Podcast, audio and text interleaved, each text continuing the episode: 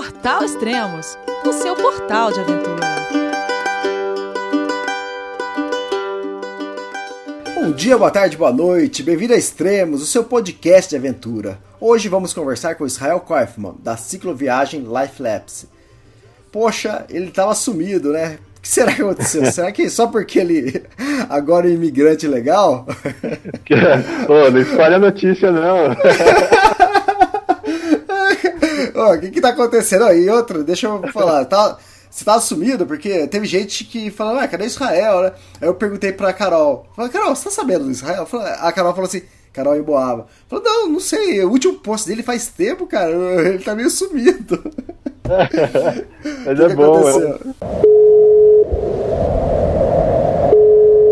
João, é você, meu filho? Alô, pai. Eu consegui. Eu tô no cume do Everest. Eu vi, meu filho. Te acompanhei o tempo todo pela sua página Spot. A família de produtos Spot utiliza tecnologia 100% via satélite para manter você sempre conectado em suas aventuras. Fale de qualquer lugar do mundo através do Spot Global Fone e utilize o Spot Gen 3 para estar sempre rastreado e conectado aos serviços de emergência. Desapareça quando quiser, seja encontrado quando precisar. Saiba mais em findmespot.com.br. Tudo bom, Elias? Já, Como beleza. Beleza. Não, mas é bom, é bom. Algumas pessoas vieram falar comigo, falaram, pô, você tá sumido. Falei, cara, se eu tô sumido é porque eu tô vivendo do lado de cá, então não se preocupa. Então, quando a gente fica muito conectado, a gente fica muito conectado é porque a gente está desconectado do que está acontecendo, né? Principalmente numa, numa viagem de aventura, né? Numa ciclo expedição. Então, se eu tô, se eu tô fora do ar é porque eu tô fazendo muita coisa boa. Mas não espalha essa notícia do, do imigrante legal, não, porque, pô, ser deportado do Peru, puta, ia ser um negócio meio, meio trágico, hein? Ué, mas o que aconteceu? O que? Já passou três meses que você tá no Peru, é isso? Já passou, cara, passou três meses. É que, na verdade, é, depois da, do último podcast, eu fiquei, eu fiquei doente. É, eu vou hum. contar, vou contar daqui a pouquinho. E aí eu acabei ficando muito tempo parado. E, e aí, quando eu fui ver, meu, venceu, né, meu, meus três meses de visto, venceu ontem, ontem. Aí eu falei, bom. Não, eu já, eu já, tava, eu já tava prevendo que, eu, que isso ia acontecer. Na verdade, não tem, não tem nenhum mal nisso. Você pode prorrogar o visto enquanto você está dentro do país, né? E aí eu, eu fui ver para fazer isso em Lima. Só que aí acabar saindo mais caro fazer o trâmite burocrático do que eu pagar a multa, que é um dólar por dia. Então ah. eu fiz umas contas e tal, eu falei, ah, eu vou. No, no fim acho que eu vou, eu vou, pagar a multa, mas ainda, ainda falta um, um pedacinho para deixar o Peru, então não, não, sei ainda o que eu vou fazer. Você ah, tá na onde agora? Você tá em Caraz, é isso? Estou em Caraz, é. Caraz, eu acabei de fazer o, o, a volta de Huascarán, que é a viagem pela Cordilheira Blanca, e putz, cara, nossa, eu vou deixar o melhor pro final, tá? Porque tem muito ah, perrengue ah, tá. para contar antes daí. Mas é, é, incrível, assim, foi um negócio, foi, a, foi a, o trajeto mais extremo, assim, da, da minha viagem, o mais, o mais difícil, mas também foi o melhor, cara, foi, assim pô, tá, é oficial, a Cordilheira Blanca é o top número um da minha viagem até agora, cara. Nossa, fantástico. Cara, ah, vem cá, esse é o sétimo podcast. No primeiro podcast você falou, porra, esse daqui foi o lugar mais legal que eu passei. No segundo, mesma coisa. pois é, pois é. Depois do lugar mais bonito, sempre vem um mais bonito, né? ah, não sei, meu. Não sei se eu sou, se eu sou otimista demais, né? Se eu vejo muito mas ou eu tô realmente vivendo uma, umas experiências também, tipo, uma melhor que a outra. É, algumas pessoas me falaram, minha irmã me fala assim, né? Fala, pô, cada hora que eu falo com você, você fala que você foi pro lugar mais bonito, que negócio é esse? Você não vai pra.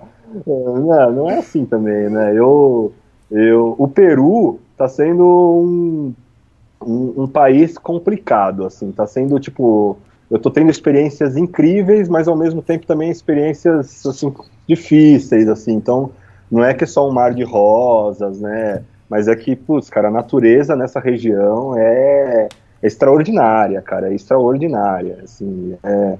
E eu, eu, eu acho que também tem um pouco disso de eu me deslumbrar um pouco, porque eu não sou daqueles caras que fica fazendo várias pesquisas, assim, sabe? Ah, tipo, legal, eu, te, legal. eu, eu, eu, acabo, eu acabo me jogando para algum, alguma, algumas atrações, tento fugir um pouco do, do turístico, e às vezes eu me dou bem, às vezes eu não me dou bem, porque às vezes, cara, é muita subida, é tipo, às vezes eu esqueço de ver a previsão do tempo, às vezes eu não vejo a altimetria, e quando eu vou ver, eu falo, caramba, cara, pô, é, subida que não acaba, cara. Então, assim, tem disso, mas também, mas também quando a paisagem se revela, cara, sem eu ter visto fotos, sem eu ter visto, ter, ter tido muita informação, aí a, a, o impacto é diferente, né? Igual quando eu fui para Machu Picchu, pô, foi legal. Mas, tipo, pô, o que eu já consumi de informação de Machu Picchu a minha vida inteira, eu cheguei lá e eu vi algo que eu já sabia que eu ia ver. Então, quando você vai para um lugar que é completamente novo, putz, é, é, um conselho que eu dou. Tem gente que gosta de sair com tudo planejadinho, que não gosta de ser surpreendido com eu, quer saber exatamente quanto você vai subir no dia. Eu, ah, assim, meu, eu sei, eu sei, que eu vou subir, eu sei que, eu sei que vai ser difícil, então é melhor nem saber. Exatamente. Você é. sabe onde você tem que chegar, só isso já tá bom demais, né? Onde você quer ir. É. Outra, também se não chegar, você tá com barraco, você tá com tudo, né? Então, é. você, você, pode ficar onde você quiser. E na Kungsland, que eu acabei de fazer, foi exatamente isso. O legal que eu gostei da trilha, tipo, o Trek do Everest eu fiz, adorei, faço ele mais 10 vezes se precisar, e se tiver convite eu faço. E, mas quando eu fiz tanto o Trek do Everest, eu fui para Machu Picchu, eu já conhecia tudo, praticamente tudo em fotos, né? Uma vez por ano a gente tem pelo menos uma matéria publicando sobre isso. Então na uhum. Kingsley foi exatamente isso. Você não, você não tem isso na internet. E, pô, e são 25 dias, e cada dia uma coisa diferente. Você fala assim, cara, aí o, o legal era isso, você não saber o que, que você ia ver no dia. Então, é interessante. Oh, uma coisa, é, a sua escala, então, do que é bonito, ela deve estar tá variando pra caramba, aí, porque você acha que no começo da viagem já deve ter dado, ah, aqui é um 10, né? Porra, o 10 agora já não é mais. já é, não é mais não, 10, eu, mas... eu, se você, se você me permitir, no final do podcast, eu posso fazer uma eleição aí do, do top 5. é, quantas horas é seu podcast hoje? É. Ó, pessoal, tem que falar com o Elias aí, tá me controlando muito, viu? Tem, tem muita história para contar em pouco tempo, viu?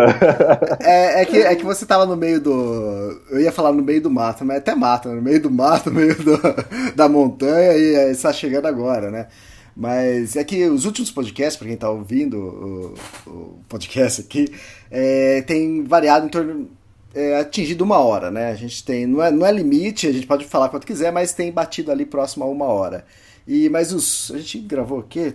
Quatro podcasts, os últimos quatro. Mas três deles era de pessoas que estavam encerrando a sua expedição, que era a travessia da Palestra Trail, do, do Jeff Santos, a, a Rose Edman, que terminou a PCT, então teve vários. Teve a Carol Emboava, que terminou, depois de quatro anos, terminou o Giro América os podcasts deles deram uma hora, uma hora e quarenta, então.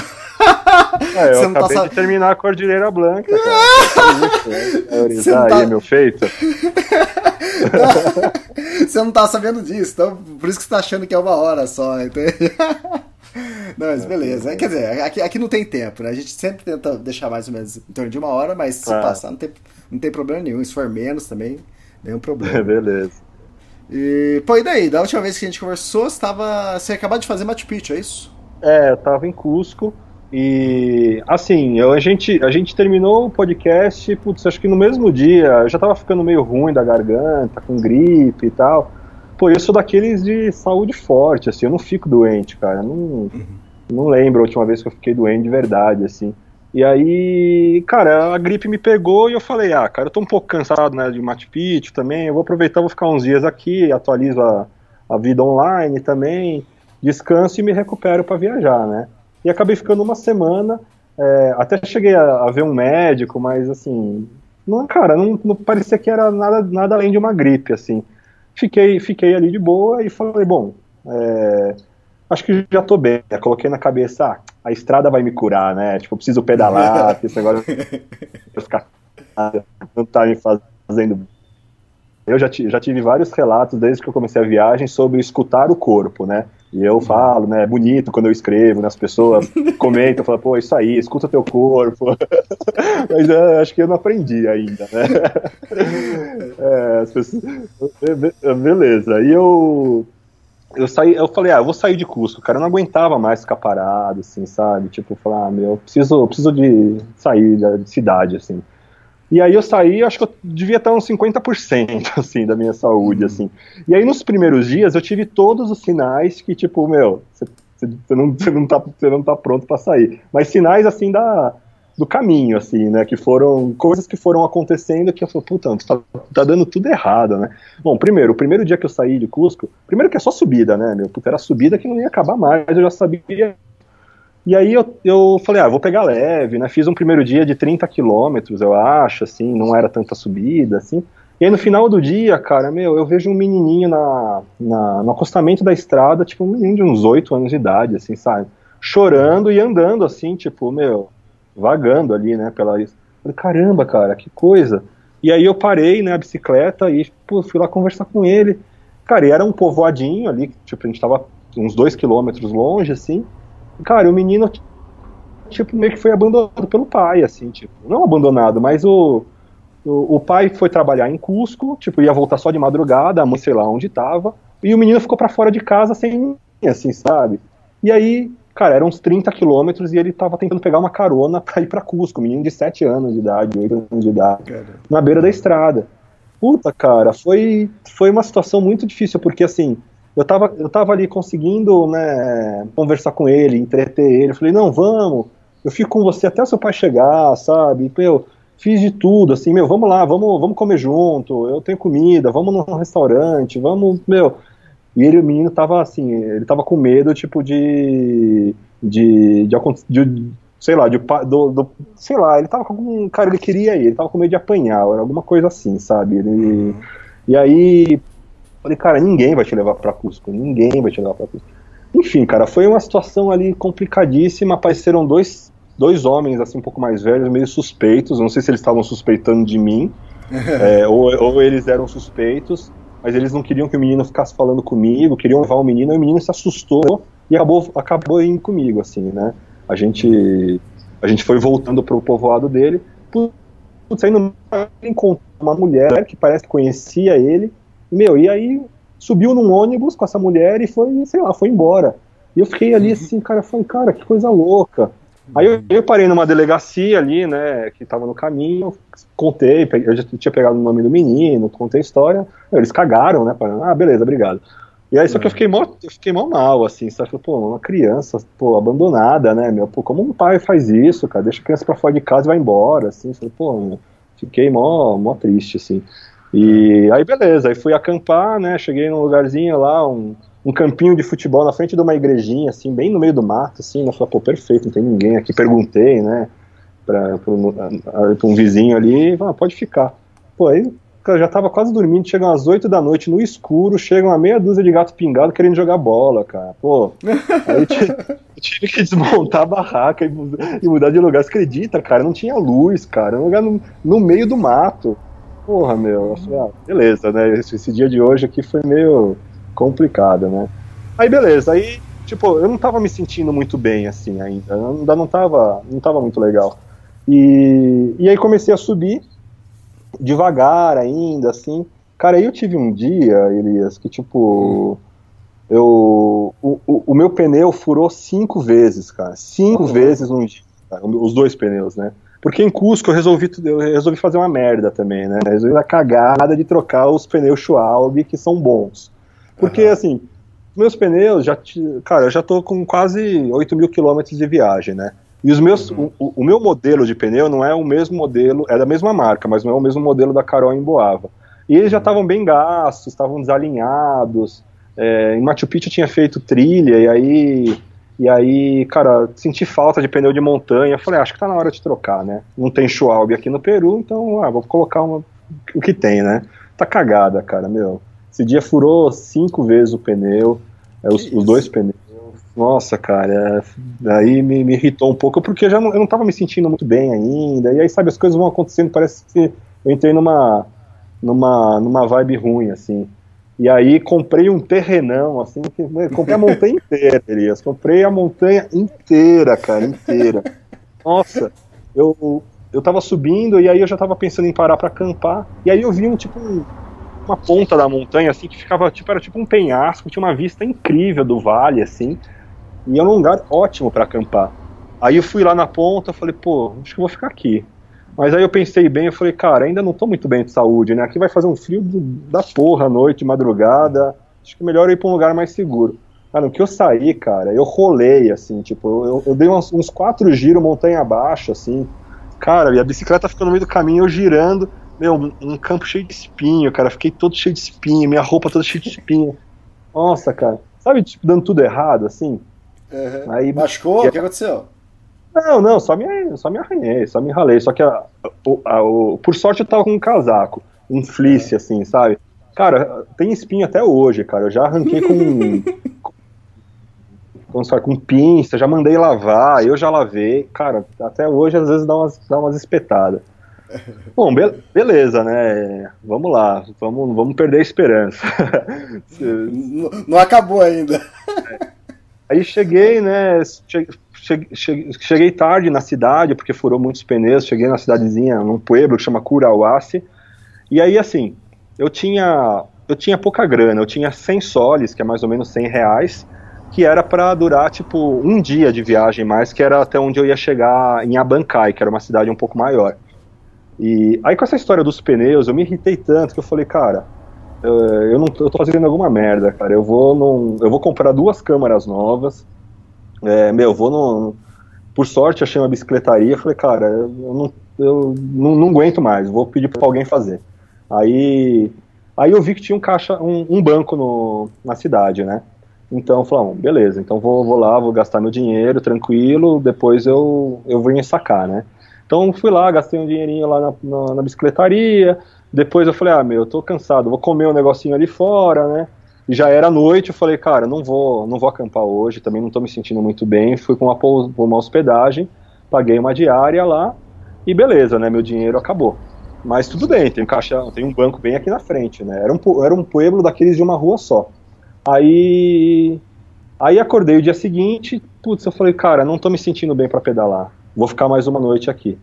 Aí fui lá no banco sacar dinheiro, puta, não sacava dinheiro, cara. Tipo, não.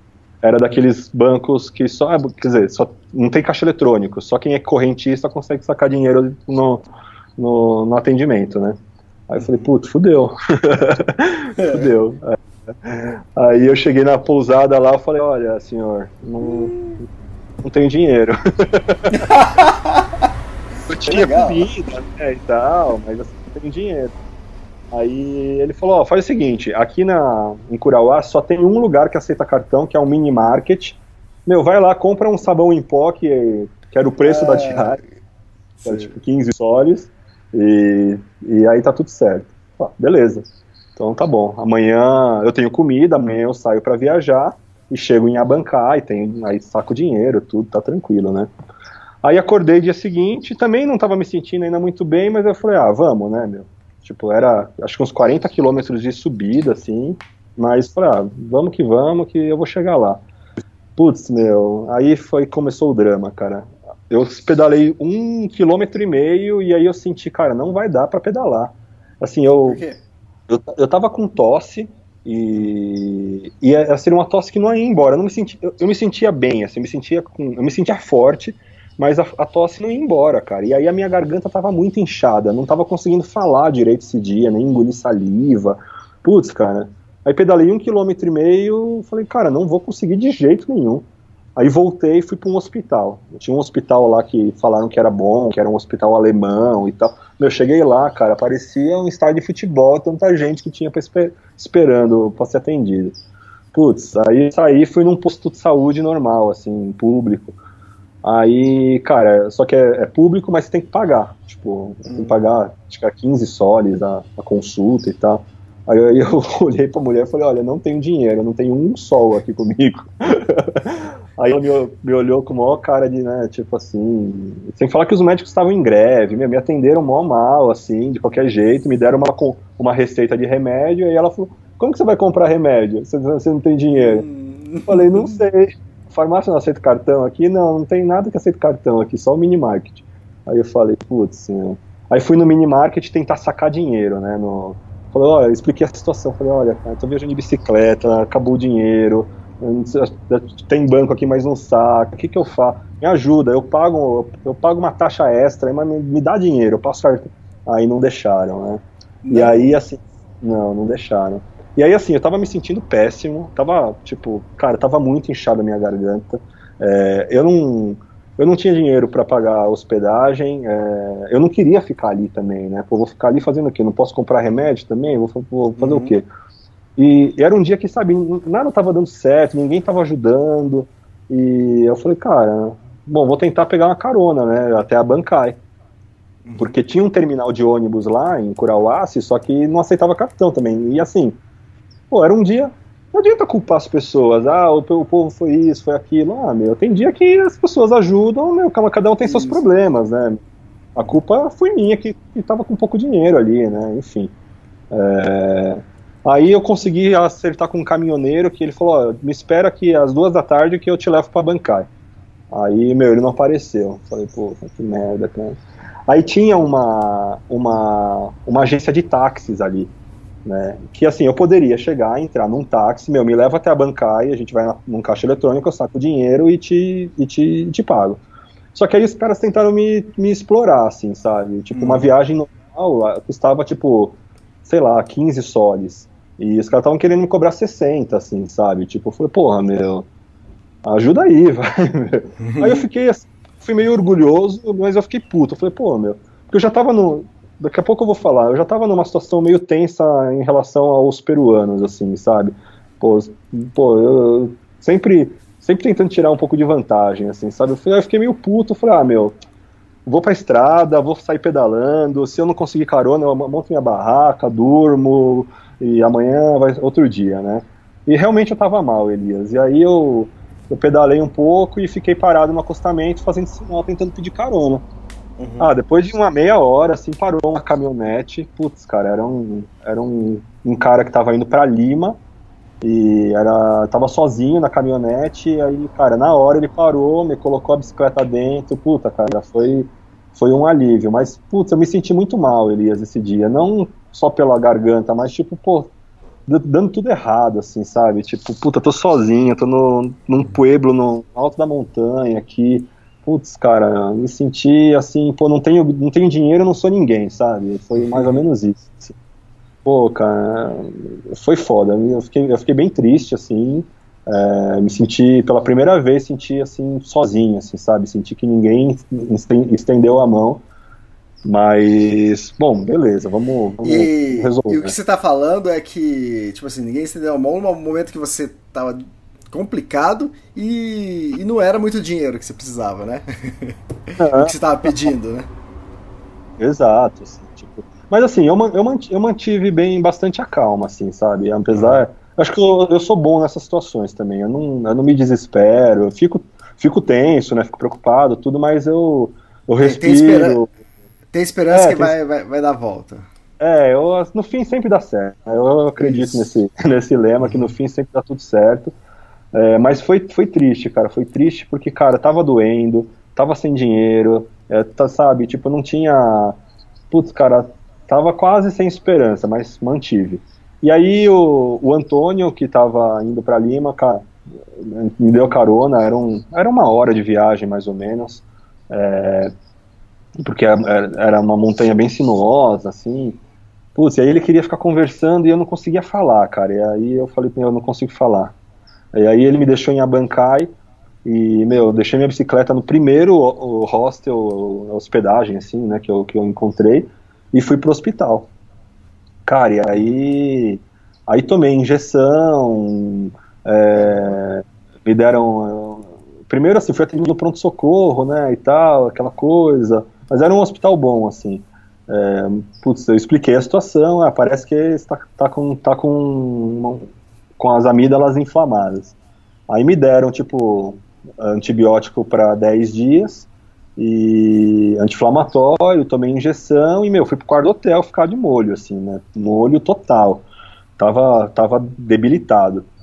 Cara, no segundo dia de, de antibiótico, cara, é umas 10 horas da noite, meu, sabe, eu senti o negócio piorar de uma forma, assim, cara, a minha garganta foi, foi aumentando, assim, minha, tipo, parecia que tinha uma laranja, assim, na garganta, assim, sabe?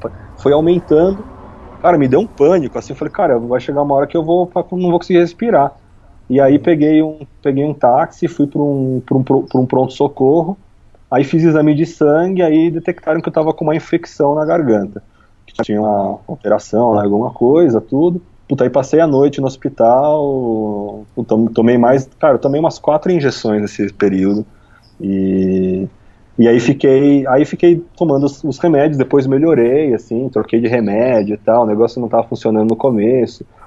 E, meu, fiquei, tipo, de molho, de cama, meu, numa cidadezinha qualquer, assim, no, no, no, no entre, entre Cusco e, e Lima, assim, sabe?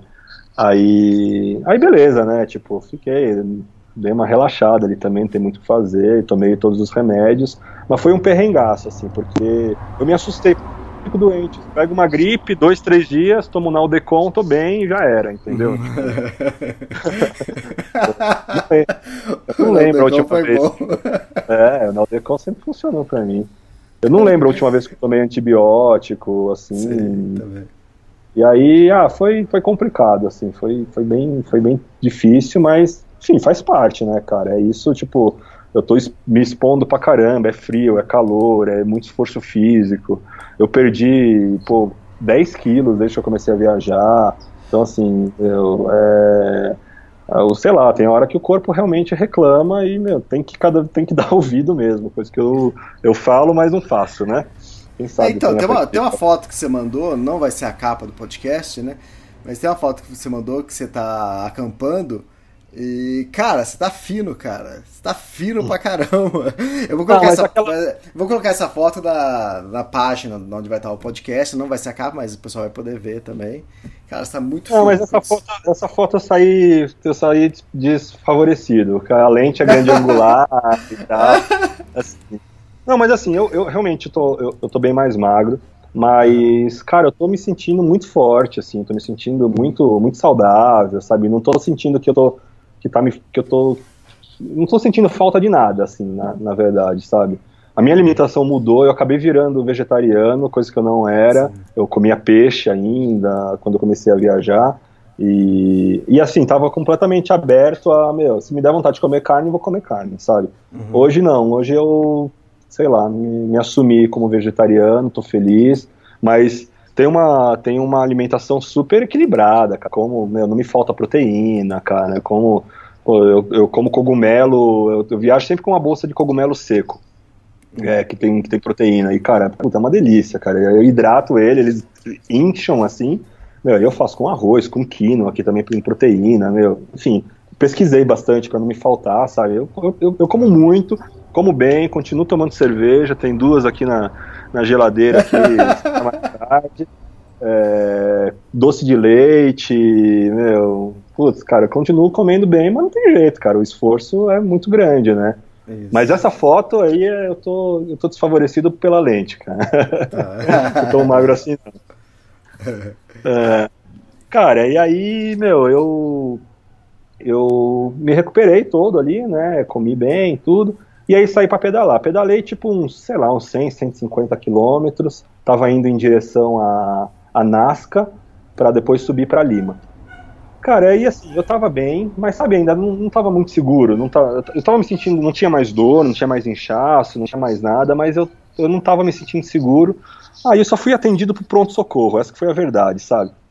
Uhum. Aí eu falei, cara, quer saber, meu, vamos fazer a coisa direito, né? Vou pegar um ônibus, vou para Lima, eu tenho um amigo é, é, que mora em São Paulo, mas é peruano, e é, falei muito com ele, ele colocou a família dele assim, minha total disposição, o Jorge, e, meu, eu falei, vou pra lá, e aí eles vão me levar num médico, aí eu vejo se eu tô bem mesmo, cara, tipo, não tem problema, né, vou pular um pedacinho em nome da, da saúde, e aproveito e espero o Jorge, porque o Jorge, o Jorge é um amigo de São Paulo, ele é um ex-cliente, né? Quer dizer, um cliente da empresa da onde eu trabalhava. E a gente ficou amigo. E, e cara, quando acabou coincidindo de ele vir, vir pro Peru visitar a família. Aí eu falei, ah, quer saber, vou pra, vou Lima, vou no médico, vou terminar de me recuperar, vou comer bem, vou engordar, vou, sabe, vou me cuidar. Espero o Jorge e, e meu, depois volto a viajar, cara. E aí foi a melhor coisa que eu fiz, Elias. Tipo, pô, eu peguei um ônibus, fui no médico, no fim das contas eu não tinha, não tinha nada mesmo, já estava bem, mas pelo menos eu pô, me senti me senti um pouco mais seguro. E aí esperei o. Pô, meu, os pais do Jorge me, pô, me mimaram muito, cara. Me levaram para uns restaurantes que eu já tinha desacostumado a ir, cara. Pô, eu quando vou em restaurante, meu, aqui na minha viagem, é aquela coisa, né? Restaurante popular, coisa simples. Como muito em, no, no, os mercados municipais, tem no, normalmente, em todos os países que eu tenho passado aqui, aqui no Peru principalmente, no andar de cima, é o comedor, né, que eles chamam. Ah. Que, tipo, são os boxes que eles fazem refeições. Meu, é cinco soles, seis soles, sete soles, um menu que vem uma sopa de entrada, vem um prato principal e uma bebida, assim, sabe? Meu, tô falando de cinco reais, seis, seis reais. Cara, eu fui comer em restaurante vietnamita, lá em Lima, com os pais do Jorge. Fui nos lugares bonitões, assim. Parecia, tipo, criança, assim, que chega a primeira vez no, num lugar novo, que ele não sabe como se comportar, assim. Uhum. foi engraçado. E, e aí foi, foi bom, assim, ficar em Lima, tipo, foi bom. Eu acabei pô, tava com uma saudade de correr, Elias. Tipo, apesar de eu gostar de pedalar, né, tava viajando muito de bicicleta, tipo, correr acho que era o meu esporte, assim, número um, assim. Uhum. Mas eu não tenho tênis de corrida, nem nada, né, e aí o Jorge é super esportista, super corredor, assim, já correu maratona. Aí ele me chegou em Lima, dois dias depois, falou, ó, tem um tênis aqui e tal, vamos, amanhã tem uma color run, você tá inscrito já, tem, tem kit, né? fui, correr, fui correr uma provinha de 5km, matei a saudade. Ah, foi ótimo também. Aí aproveitei Lima também para fazer umas coisas de cidade grande e tentar é, é, desvendar o enigma dos raios quebrados. Eu tô com um problema na, na minha. Na minha eu, eu, no Chile ainda, eu troquei uma roda, porque tava com uma roda com uma fissura no aro, aí eu troquei uma roda cara, eu não sei se essa roda, os, os raios são de uma, eram de uma qualidade. Eu só sei que, cara, desde que eu desde o Uni no, na Bolívia até agora, eu já devo ter tido uns 18 raios quebrados. É, cara, eu falei com a Ada esses dias, perguntei, Ada, e aí, meu, o que, que você fazia, né? Você teve esse problema? Ela falou, cara, quebrou um raio a minha viagem inteira. Eu falei, pô, não é possível, cara, não é possível. E aí, assim, eu, eu, eu cheguei em Lima, aí eu tava cansado já, cara. Eu, eu tô aprendendo, foi bom também. Eu, já aprendi a trocar raio, a apertar, a, a centrar a roda, tudo, a sacar os pinhões. É, é bom, né? Que acontece muito as, essas, essas merdinhas, você vai aprendendo, né? Mas, cara, eu comecei a me cansar. Falei, cara, não é possível, cara, tá quebrando muito, cara. Eu, ou eu, os raios são de muito, são muito xing-ling, ou eu tô fazendo tô fazendo alguma coisa muito errada. Aí eu fui numa loja da Trek, que eu achei lá, falei, cara, meu, é isso. Eu tô viajando, tem muito peso, é, troquei a roda, a roda original nunca quebrou, então não acho que é o peso. É, troca todos os raios, alinha a roda, balanceia, meu, deixa um negócio bom, sabe? Beleza, fui lá, paguei né, um pouquinho mais, né, porque era a loja da Trek e tudo. Uhum. Aí, cara, no que eu saí para pedalar, né, de Lima, é, sentido a Cordilheira Blanca, pô, já, tipo, o segundo dia já me quebrou um raio. Eu falei, ah, não é possível, não é possível. E aí tô nessa, né, cara, tipo, tô viajando, é, eu não tenho a ferramenta de. Porque, assim, é sempre na roda de trás. E para eu, pra eu trocar o raio, eu tenho que tirar fora os pinhões, o cassete. E, e cara, você precisa ter um jogo de ferramentas para isso. Você precisa ter uma ferramenta que você, você coloca dentro do, do, do eixo. Você precisa ter uma ferramenta que você trava a, os pinhões, porque você tem que girar o, o eixo para o mesmo lado. Então você tem que travar os pinhões. E com uma chave você girar essa, essa, essa pecinha que você coloca dentro do eixo, que eu esqueci o nome. É, e aí, assim, é um, cara, são ferramentas pesadas e eu não tenho. Então, putz, eu já aprendi, já, eu, eu tenho raio de, de reserva, eu tenho essa ferramenta que você coloca no eixo, mas eu não tenho essas, essas outras duas que são grandes e pesadas. Aí, meu, quebro, quebro o raio, eu vou lá no, no, numa borracharia, numa oficina mecânica, e falo, cara, me, me empresta duas ferramentas aí que eu já sei qual, qual que são, que dá pra fazer uma gambiarra, vou lá e eu mesmo faço. Mas tá, tá um mistério, cara. Ou eu vou ter que trocar a roda toda, ou cara, ninguém consegue resolver, cara. Eu já tentei sozinho, já tentei botando menos tensão, mais tensão, já levei em, em bicicletaria, mais de uma, cara. não é possível. Não é o meu peso da bagagem. Se alguém aí que estiver ouvindo tiver alguma dica aí, por favor, pode, pode compartilhar comigo. É legal, Oi, vem cá, eu achei que você tava contando a história porque você tinha a solução já. Não, não tenho, cara, não tenho. Tô aqui, tô aqui carasco com um raio quebrado aqui, eu tenho que trocar ainda. Uma hora os meus raios vão acabar. Eu, não, eu conversei com, eu conversei com, com, com o Danilo Perrotti, que deu uma volta ao mundo de bicicleta, é, e também com um mecânico da Parque Tu, o Henrique, e aí, cara, eles, tipo, o que eles me, me deram como solução definitiva, eles falaram, cara, sei que é caro, mas se puder, compra uma, uma roda nova da Shimano, XT, sei lá o que, cara, que é uma roda que vem com os raios é, tensionados de fábrica, tudo, é, ela tem uma raiação forte, é, meu, não vai te quebrar. E o, e o Danilo falou, cara, ele falou assim, eu tive eu tive muitos problemas com o raios quebrado depois que eu comprei essa roda, é, não tive mais. Então, assim, eu, eu, eu ainda vou tentar resolver, né? Vou tentar. O que eu tô gostando também da brincadeira é de aprender sobre a bicicleta, sabe? Eu tenho, apre, tenho aprendido muito, assim, a regular, regular é, câmbio, freio. É, e assim, pô, cara, eu quero aprender a. Quero, quero encontrar o, o X da questão aí, porque, beleza, né? Eu quero parar de ter problema. Vou comprar a roda lá, vou gastar, meu, 500 reais uma roda ou mais beleza, vou resolver, mas e aí? Se que me quebrar um raio, eu quero saber, quero aprender. Então, então vamos ver se eu, se eu consigo aí descobrir. Vou, vou fazer mais um, vou fazer mais um experimento mais tarde aí. vamos ver se, vamos ver se funciona. É, e aí, quem, está escutando e te, já aconteceu isso com, com você, deixa aí aqui no, no SoundCloud tem lugar para você deixar comentário na página onde está uh, os podcasts do, do Israel no Extremos, também tem parte de comentário, deixa aí que depois a gente vai conversando, vai, vai aprendendo também. Pois é. Mas beleza, né? Enquanto eu estava em Lima, eu aproveitei o tempo para, como, como eu falei, para descansar, para fazer coisas que eu precisava fazer em cidade grande, para para me recuperar completamente. Deixei a bike zerada também, limpei, regulei tudo. E aí, o objetivo era Cordilheira, Cordilheira Blanca. Para mim, tipo, meu, assim, talvez o, o, principal lugar, tipo, do Peru que eu queria visitar a Cordilheira Blanca.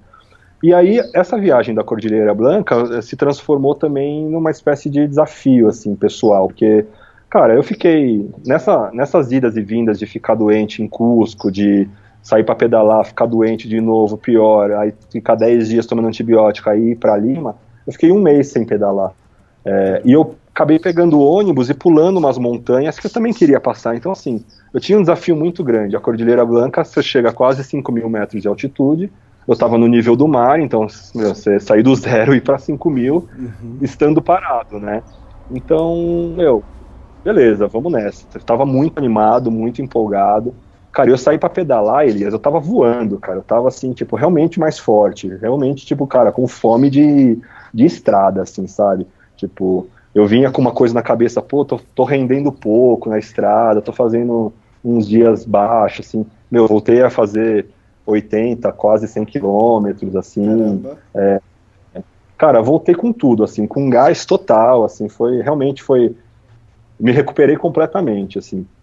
E, e aí saí de Lima, aquela coisa, né, caótica, assim, passei por uns lugares meio umas quebradas, assim, e depois, meu, peguei uma serra, que era tipo umas dunas, assim, você passa por cima de um lugar que chama Passamaio, é, que é uma, já é na, é, na costa, né? Puta, é um lugar muito bonito, uma vista bonita pra caramba do oceano, assim. Tava com uma saudade, ah, tem isso, tava com uma saudade de ver o mar que você não faz ideia, porque eu entrei na altitude em São Pedro de Atacama, cara, e depois foi só puna, né? Só montanha, só, cara, acima dos 3 mil, né? Isso foi por mais de, de três meses.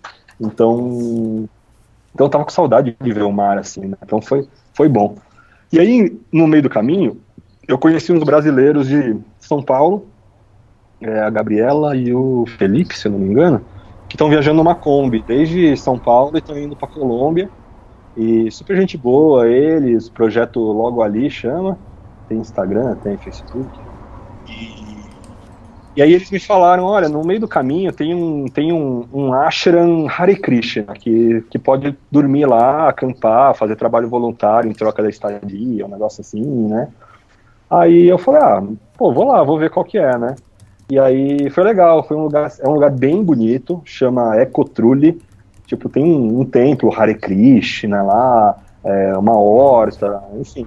No fim das contas, eu fiquei dois dias ali só, porque, meu, eu não, eu não conseguia ficar parado. Eu tava, assim, com uma fome de viajar, falei, meu, é bonito aqui, é legal, né, eu adoro fazer yoga, meditar e tal, mas, meu, meu puta, preciso pedalar, cara, preciso, preciso ir pra estrada e, e aí, enfim, né, aí eu Aí eu segui viagem.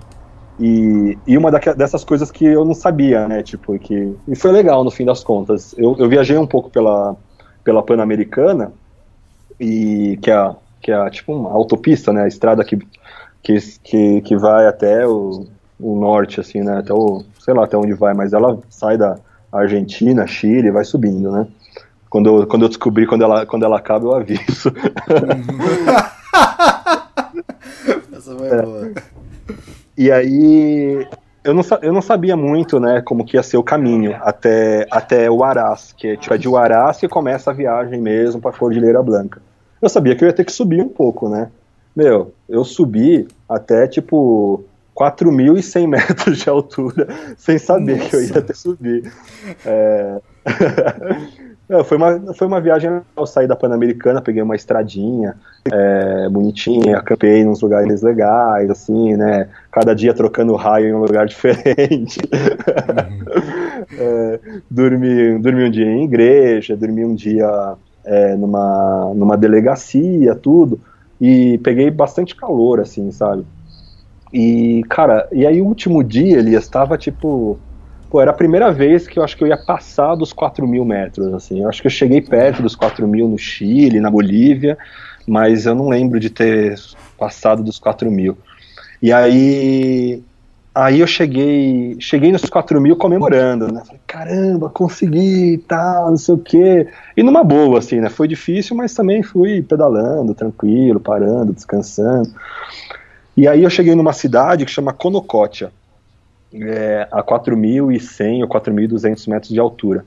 E eu tenho uma, eu tenho uma, uma regra interna que, meu, todo, tipo, a, aconteça o que acontecer, às quatro da tarde tem que parar, entendeu? Tipo, ah, é, é, o, é o horário bom para procurar um lugar para acampar, é, meu, montar as coisas, cozinhar e descansar tranquilo, assim, né? Tipo, uhum. E só que eu cheguei tão eufórico lá em cima e, porque, tipo, de lá até o Arás, todo mundo falava, ah, é pura barrada, né? Que é tipo, é só descida. Né? Uhum. E eu tava tão assim, entusiasmado, e, e, também a cidadezinha que eu cheguei era bem feinha, assim, bem, tipo, pobrezinha, não, não senti que eu tinha que ficar lá, sabe? Uhum. Aí eu falei, ah, meu, é quatro da tarde, né? Tipo, ah, mas é só descida, né? Então, ah, tudo bem, né? Vamos abrir uma exceção aí, né? Vamos quebrar as regras, não, não tenho, tô viajando sem regra, deixa pra lá. Aí falei, bom, vamos nessa. E aí, assim, tava um tempo meio instável, né? É, foi, foi mais uma daquelas coisas que eu, que, eu, que eu fiz que eu não devia ter feito. Mas beleza. É, tava um, tipo, um tempo meio escuro, né? E putz, quando você ouve uma trovoada a 4 mil metros de altura, ela tem um, ela tem um, um outro um outro rugido, assim, né? Ela tem um outro som, é, é diferente. Mas eu falei, ah, meu, só descida, eram 30 quilômetros que ia ter, mas, pô, 30 quilômetros de descida, cara, pô, você faz em menos de uma hora, cara, pô, brincando. E chego 5 da tarde, aí que, sei lá, se chegar 5 da tarde é capaz de, tipo, em um Aras eu chego e já vou pra um, pra um hostel, né, porque não, não vou acampar em um Aras, que era uma cidade maior. Aí, cara, meu, eu vi primeira curva, Elias, eu vi a vida passando na frente dos meus olhos, cara. Foi, foi perturbador. Eu Sim. começou, tava garoando já. E, cara, eu fiz a curva. Eh, o, o, cara, os peruanos, eles dirigem que nem uns malucos. Uns malucos, assim, é um negócio. Eu tô. Eu assumo que eu tô. Eu tô um pouco Tô, não, agora não, não, porque eu acabei de descer da Cordilheira Blanca, mas eu tava, eu tava um pouco estressado, cara, apesar de estar viajando, é tudo muito bonito, né, e tal. Mas, cara, é muito perigoso viajar pelo Peru de bicicleta. É muito perigoso. O, os motoristas são muito irresponsáveis. Eles olham para você, alguns assim, eles olham assim, tipo, com um descaso, assim, tipo, cara, dando risada. Tá- Assim, o que, você tá fazendo aqui, né? Tipo, aqui não, aqui não é o seu lugar. Aham. Tipo isso, assim. E, cara, eles. Eu sou bem destemido, assim, né? Os meus amigos, tem uns amigos que estão até meio preocupados comigo, de tipo, pô, é, tão cuidado e tal, né? E eu, pega meu, leve. sei lá. É, usa capacete, né? Que eu não uso mais e tal. É, e aí. E, e- e, cara, os, os motoristas, assim, eles fazem as curvas, eles ultrapassam na curva, assim, mas sem, sem piedade, assim, cara. Eu vi cada cena já que é de, de se assustar, antes dessa que eu vou contar agora. E, e, e, assim, às vezes você tá pedalando, não tem acostamento, então você tá ali na, não no centro da pista, mas você tá um pouco pro lado, e aí eles vão, te, vão ultrapassar um carro, cara, e assim, foda-se você, tipo, desaparece, assim, sabe? É, é, eles dão aquela buzinada pra você desaparecer, porque não tem pra onde você ir. Tipo, eu- então assim, eles cruzam a- na contramão, assim, nas curvas, pra ficar mais fácil pra fazer as curvas, eles fazem as curvas na contramão.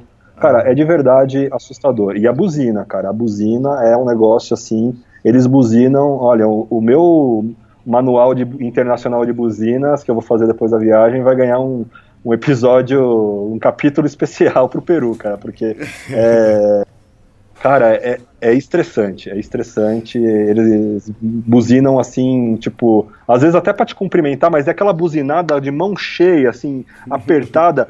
E não é longe, é é quando tá paralelo o carro com, com a bicicleta. Assim, cara, é pra te, meu, pra te matar de susto, cara. Então, assim, é, é, bem, é, bem, é bem difícil pedalar pelo Peru. Eu achei que a Bolívia ia ser o teste mais duro, mas, cara, pra tirar a carteirinha internacional de cicloviajante tem que viajar pelo Peru. É, a sua viagem de volta ao mundo, né? Então vai entrar É. nessa lista aí, Índia, Nepal. É, mas esses lugares a gente já, já espera. Já eu, até falei sabe. pro Jo- Isso. eu, eu até falei pro Jorge, pro meu amigo peruano, que o problema do Peru é que assim, o Peru ele é, ele é mais desenvolvido que a Bolívia. Ele tem, você chega em cidades grandes, eles têm todas as características de desenvolvimento, né? De tem, tem mais infraestrutura, tem carros mais modernos, tem tipo, cara, tem semáforo, tudo direitinho. Só que os motoristas não se comportam. É assim, é um negócio. Então vocês, qu- quando você se, se, se depara com essa infraestrutura, automaticamente você espera um comportamento mais civilizado. Mas não, cara, eles não são, cara, são, são e tem uns que são assim, no interiorzão, cara, quer tirar onda com você, né? Então vai tirar uma fina pertinho mesmo, assim, dar risada, cara, é eu cheguei a ponto, eu sou, puta, quem me conhece sabe que eu sou paz e amor, cara. Eu cheguei a ter ponto de, meu, de discutir, cara, de, de mandar para aquele lugar, de tipo, pô, eu vejo o cara ultrapassando e, e vindo na minha direção, já, cara, já começo a xingar e já começo a fazer gestos, sai, vai pra lá, vai pra lá. Cara, eu, tava bem irritado e aí a Cordilheira Blanca me, me, me, me tranquilizou. Mas antes de eu chegar nela, eu tava ali em 4.100 metros de altura, tava chovendo, e nessa loucura dos peruanos fazerem curva, uma, uma picape, uma caminhonete, não sei, sei lá, se era uma Hilux, e, cara, eu vi, assim, tipo, eu fiquei paralisado, Elias, a caminhonete, eu vi ela perdendo a traseira, derrapando, tipo, cara, foi uma cena de filme, eu, eu parei a bicicleta no meio da pista, podia ter, ter sido atropelado, assim, pra, pra quem tava vindo na minha direção, cara, eu, eu fiquei vendo, assim, em câmera lenta, a caminhonete derrapando, perdendo a traseira, cara, tinha um precipício pro lado, o cara tentou, faz, tentou ajeitar a curva, meu, capotou, tipo, três vezes na minha frente, tipo, a uns, eu calculei, tipo, a distância de uma, de uma carreta, de um caminhão, que tem uns 20 metros, cara, assim, tipo, eu fiquei, eu tô até arrepiado agora, só de lembrar, cara, eu vi, eu, eu vi os caras morrerem, eu vi até, porque assim, eu fiquei, eu fiquei, assim, anestesiado, paralisado, se a caminhonete fosse na minha direção, eu não sei se eu ia conseguir me mexer, cara, porque eu tava muito perto, é, Aí ela girou, bateu o teto na- no chão e desvirou. E assim, parou assim, tipo, terminou a uns, uns 20 metros de onde eu tava, assim. Cara, eu fiquei assim, em choque, em choque de verdade, cara. De- de- deixa eu perguntar, ela tava vindo contra você? Contra, contra. Ah, tá. Assim, era uma curva, ali, é, cara, eu passei a placa dos 4.100 metros de, de altura, eu ta- e assim, eu tava muito feliz, eu tava celebrando, assim, sabe? Eu falei, caramba, para mim foi um uma primeira vitória, assim, depois de tanto tempo parado, subia 4 mil metros, meu, sem, sem sentir dor, sem sentir nenhuma dificuldade, tava muito feliz. E aí veio esse, esse, essa, esse acidente, cara, tipo, eu tava indo fazer a curva, eu vi a caminhonete perder a traseira, eu parei, parei no meio da pista. E aí ela, ela veio, derrapou, derrapou, meu, para baixo tinha um precipício. Daí o cara tentou ajeitar, no que ele ajeitou, meu, ela, capot, ela capotou pro outro lado. Aí, cara, eu fiquei assim, meu, tremendo, assim, né? Eu falei, meu, fudeu, os caras morreram. Né? E que bom que eu tô vivo, né? Mas, tipo, uhum. acho que os caras morreram. Cara, eu cheguei perto, meus caras, tipo, estavam. Não aconteceu nada, nada, nada, nada, nenhum arranhão. Saíram pela janela, porque a porta não abria. E eu não sei se eles estavam tomados, assim, se tinham bebido, ou se realmente eram só peruanos tradicionais dirigindo na estrada, assim, sabe? É, eu ofereci ajuda, perguntei se estava tudo bem, e eles estavam meio envergonhados, assim, sabe? De tipo, não, tá tudo bem, pode ir, tal, não sei o quê. E eu fiquei, eu fiquei perturbado, cara, com aquilo. Eu falei, nossa, cara, que loucura. Porque foi, foi uma cena de filme, cara. Foi aquela coisa que só faltou explodir, assim, sabe? Que bom que não explodiu. Foi. Cara, eu vi o negócio, um carro girando a muito, muito perto, assim, cara. Aí que eu falei, ah, eu não quero ficar aqui em Conocote de jeito nenhum. Aí eu falei, ah, meu, já que é só descida, vamos, vamos, vamos embora, né? Tava, o caminho inteiro eu perguntava, meu, de Conocote ao Araz, é, como que é o caminho? Não, pura barrada, é, vai ser tranquilo e. Beleza, né? Confiei, né? Nunca é pura barrada, cara. Bota uma coisa aí na tua cabeça, nunca é pura barrada. É, cara, e aí era quatro e pouco da tarde, né?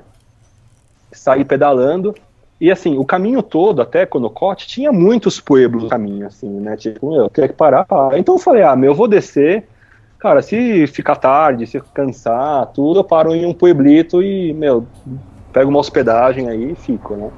E aí, assim, pô, o que, que você espera 4.100 metros de altura, né? Nada, não tem nada, cara. tipo, é, era um pampa, assim, primeiro, assim, era um pampa que não não tinha nada de descida, você descia um pouquinho e subia, descia um pouquinho e subia. E aí, cara, começou a chuva. A chuva a 4 mil metros de altura, gelada e forte, não era garoa, era chuva, chuva, chuva. Meu, e aí, assim, cadê a pura barrada, né? Eu, assim, aquela vibe boa que eu tava, pô, cheguei aqui em cima, tudo já tinha cortado com o negócio do acidente, e aí começou a chuva e não, não tinha nada, nada no caminho, nada, absolutamente nada, e o negócio não descia. Aí, frio, meu, eu cheio de agasalho, eu tenho uma, uma, um casaco impermeável, mas calça e, e bota não, não, não, é impermeável. Então, meu, os pés congelando, cara, nem sei quantos graus estava, mas tava bem frio, é, as pernas geladas, mão, mão gelada, assim, e cair nada, nada de descer, cara. Descia um pouquinho, aí subia um negócio mais alto, cair, ninguém, não tinha nem uns animais assim para fazer companhia, assim, nada, sabe? Um negócio negro, negro, negro. Falei, porra, cara, fudeu, fudeu. E eu comecei a ficar bem preocupado. Fiquei. Eu tava tremendo de frio, literalmente. É, cara, não ia dar pra armar barraca ali, cara, tava chovendo forte, ia ser complicado. Aí eu falei, ah, meu, e agora, né? tipo, não tem jeito, né? Tem que seguir, vou fazer o quê? É, vamos, vamos nessa saí pedalando e, cara, deu 5 e meia, deu 6 da tarde, ficou noite. Eu não tenho luz, só tenho a headlamp e uma lanterninha. Falei, nossa, cara, que situação, cara, que dia extremo, cara. Eu saí, uhum. fiz um caracol para chegar a 4 mil metros, fiquei feliz pra caramba, um dia ensolarado, assim, sabe, um dia super feliz. Aí teve esse negócio do acidente que me deixou mal, assim. Aí, cara, o negócio não descia, começou a chover, falei, cara, o dia mudou completamente de figura, assim, cara. Meu, aí não teve jeito, cara. Você tem que. Não, fazer o quê? Você sentar no acostamento e chorar? Não tem, né? Vou ficar com mais frio, né? então, meu. Cara, foi, fui seguindo ali bem complicado, cara. E aí comecei a ver umas luzes, falei, meu, cheguei, tem um povoado aqui. É, e era um pedágio, não era um povoado ainda. Mas aí me falaram, não Agora é só barrada. A hora é só barrada. Pode confiar. E aí era mesmo. Só que já era noite, cara. Assim, eu tava tremendo de frio, eu tava com medo de ficar doente de novo.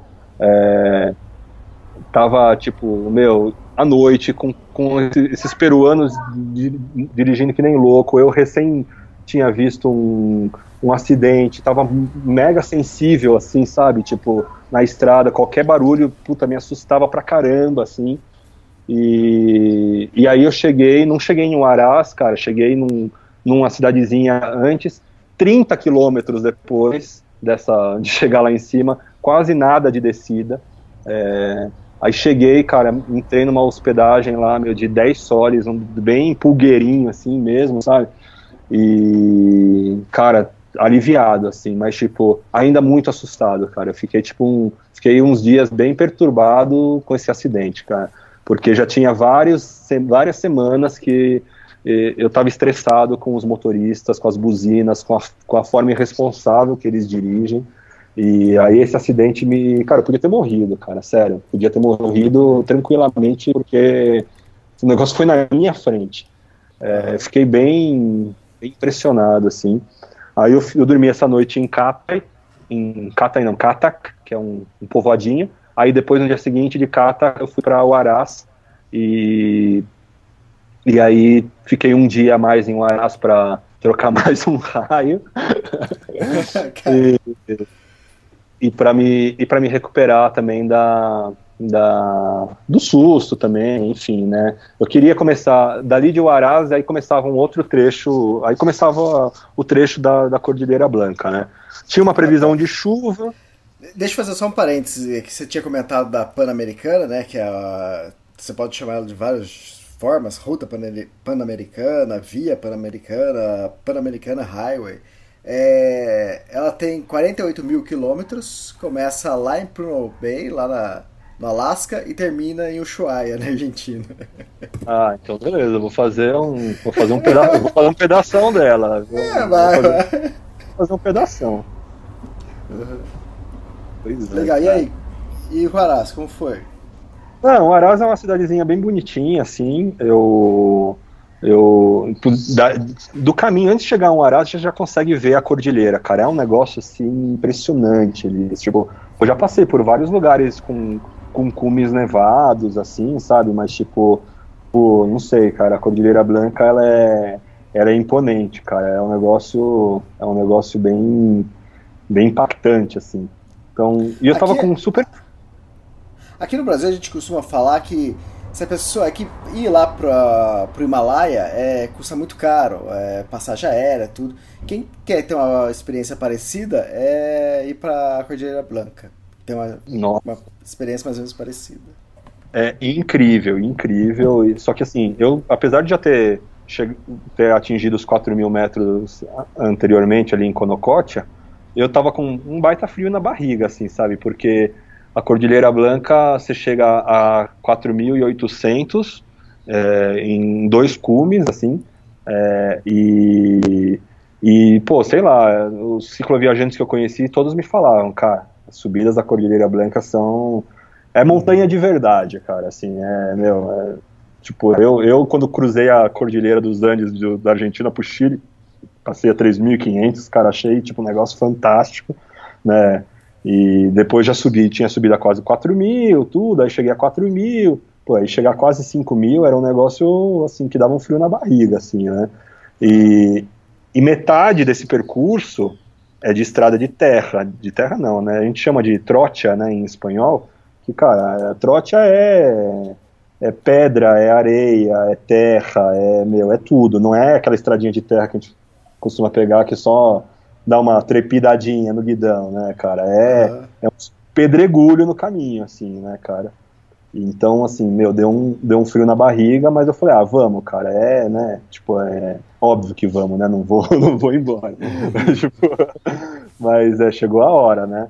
E aí, assim, fiquei, fiquei, em, na verdade, em Uarás começou um, um problema paralelo, que foi a primeira vez que eu comecei a ter que lidar com isso, um, tipo, um problema familiar, assim, sabe? Tipo, hum.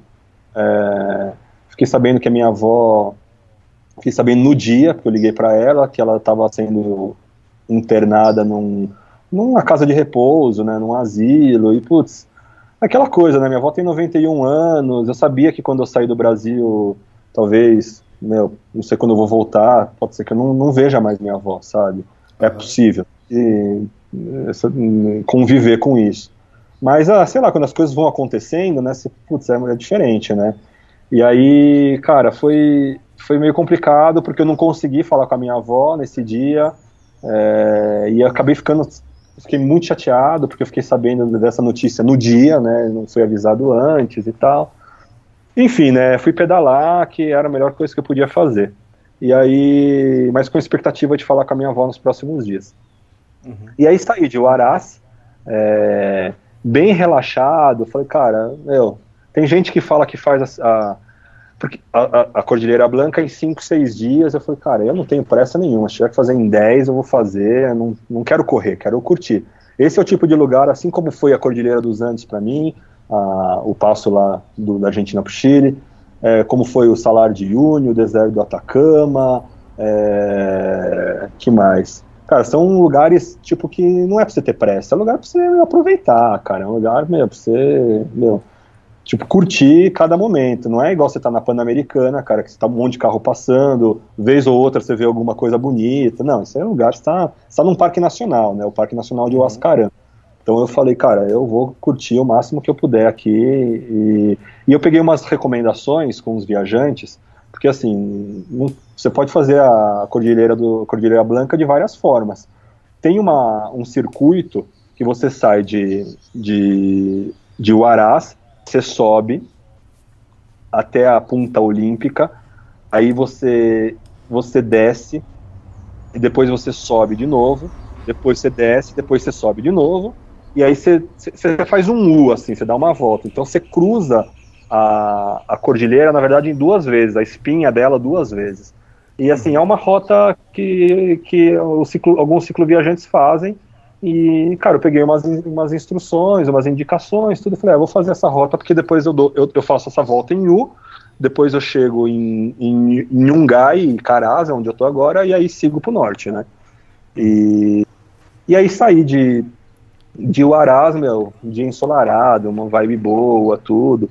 É, e aí eu peguei, tinha umas, uma dica de acampamento num, numa quebrada que chama Quebrada Ulta, é, cara, um lugar espetacular, assim, um lugar lindo demais que eu acampei com, com três montanhas nevadas que, que são glaciares, na verdade, não, é, não são só picos nevados, são glaciares, cara, lá em cima, cara, que é uma, é uma ignorância, assim, sabe? O, uhum. o gelo o gelo chega a ter uma tonalidade, tipo, azulada, assim, né, tipo, esverdeada, uma coisa, assim, impressionante.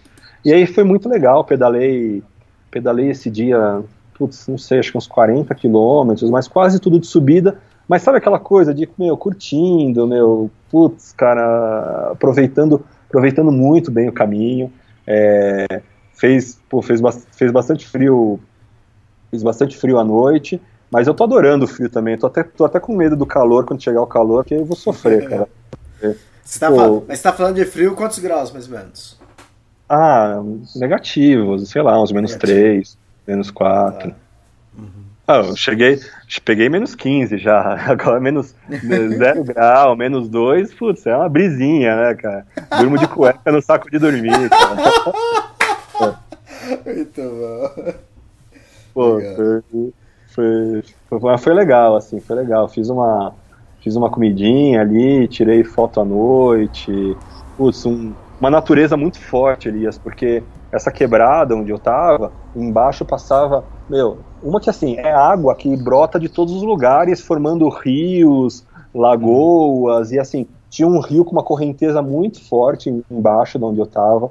Eu tava num lugar escondido da estrada, com esses picos nevados, com a noite estrelada, com o barulho do rio, com os pássaros, cara, foi foi mágico assim, foi foi muito foi muito legal. E aí esse era um, era um ponto que me. Foi muito bom pegar essas recomendações de, de viagem, porque tem uns pontos-chave para você começar e terminar o dia, porque tem umas subidas que não tem aonde você parar. Então, se você falar, ah, não, hoje eu vou fazer só 20 quilômetros, é, o dia seguinte você vai se dar mal, cara, porque aí você vai, você vai cansar em determinado momento, você vai estar no meio de um precipício e aí você vai ser obrigado a seguir adiante. Uhum. Uma viajante francesa me passou um, tipo, uns prints de um, de um, como se fosse um guia. Depois eu vou até postar isso, tá?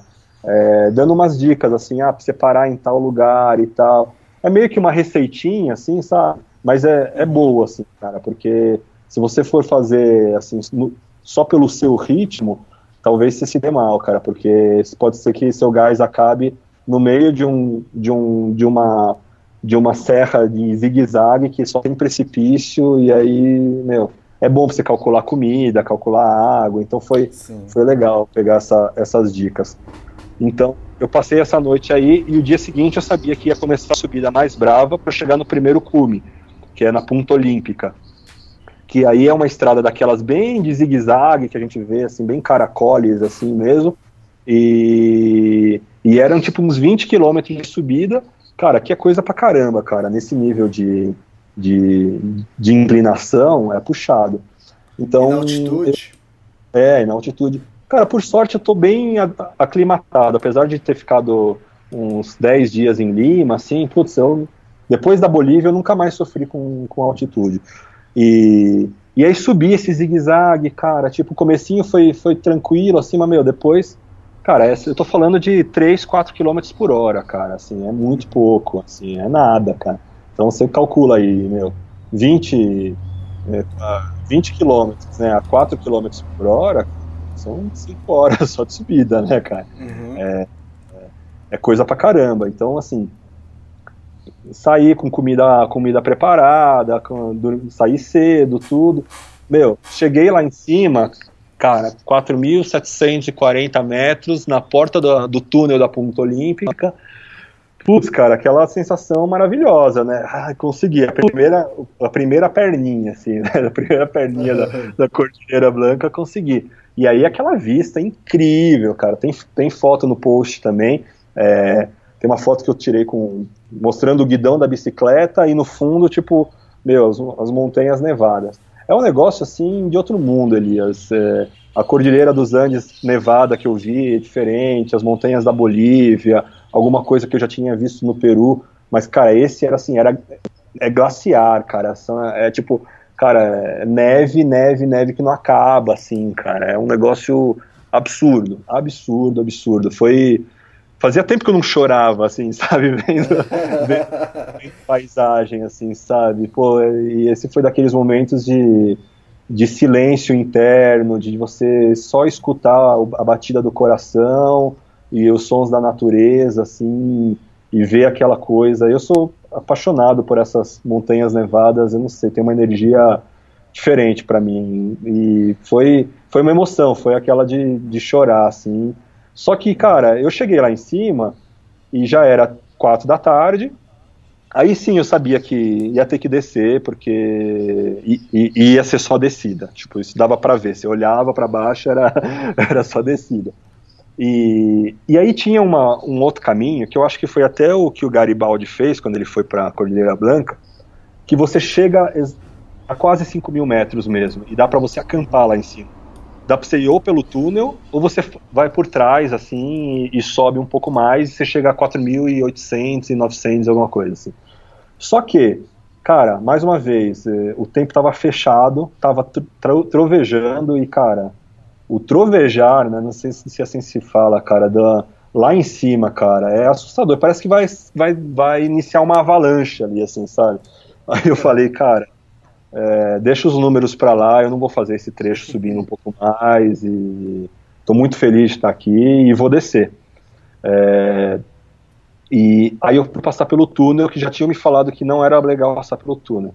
Cara, o túnel foi assustador, assustador. Foi tipo quase dois quilômetros de túnel, escuro, gelado, congelante, assim, frio pra caramba.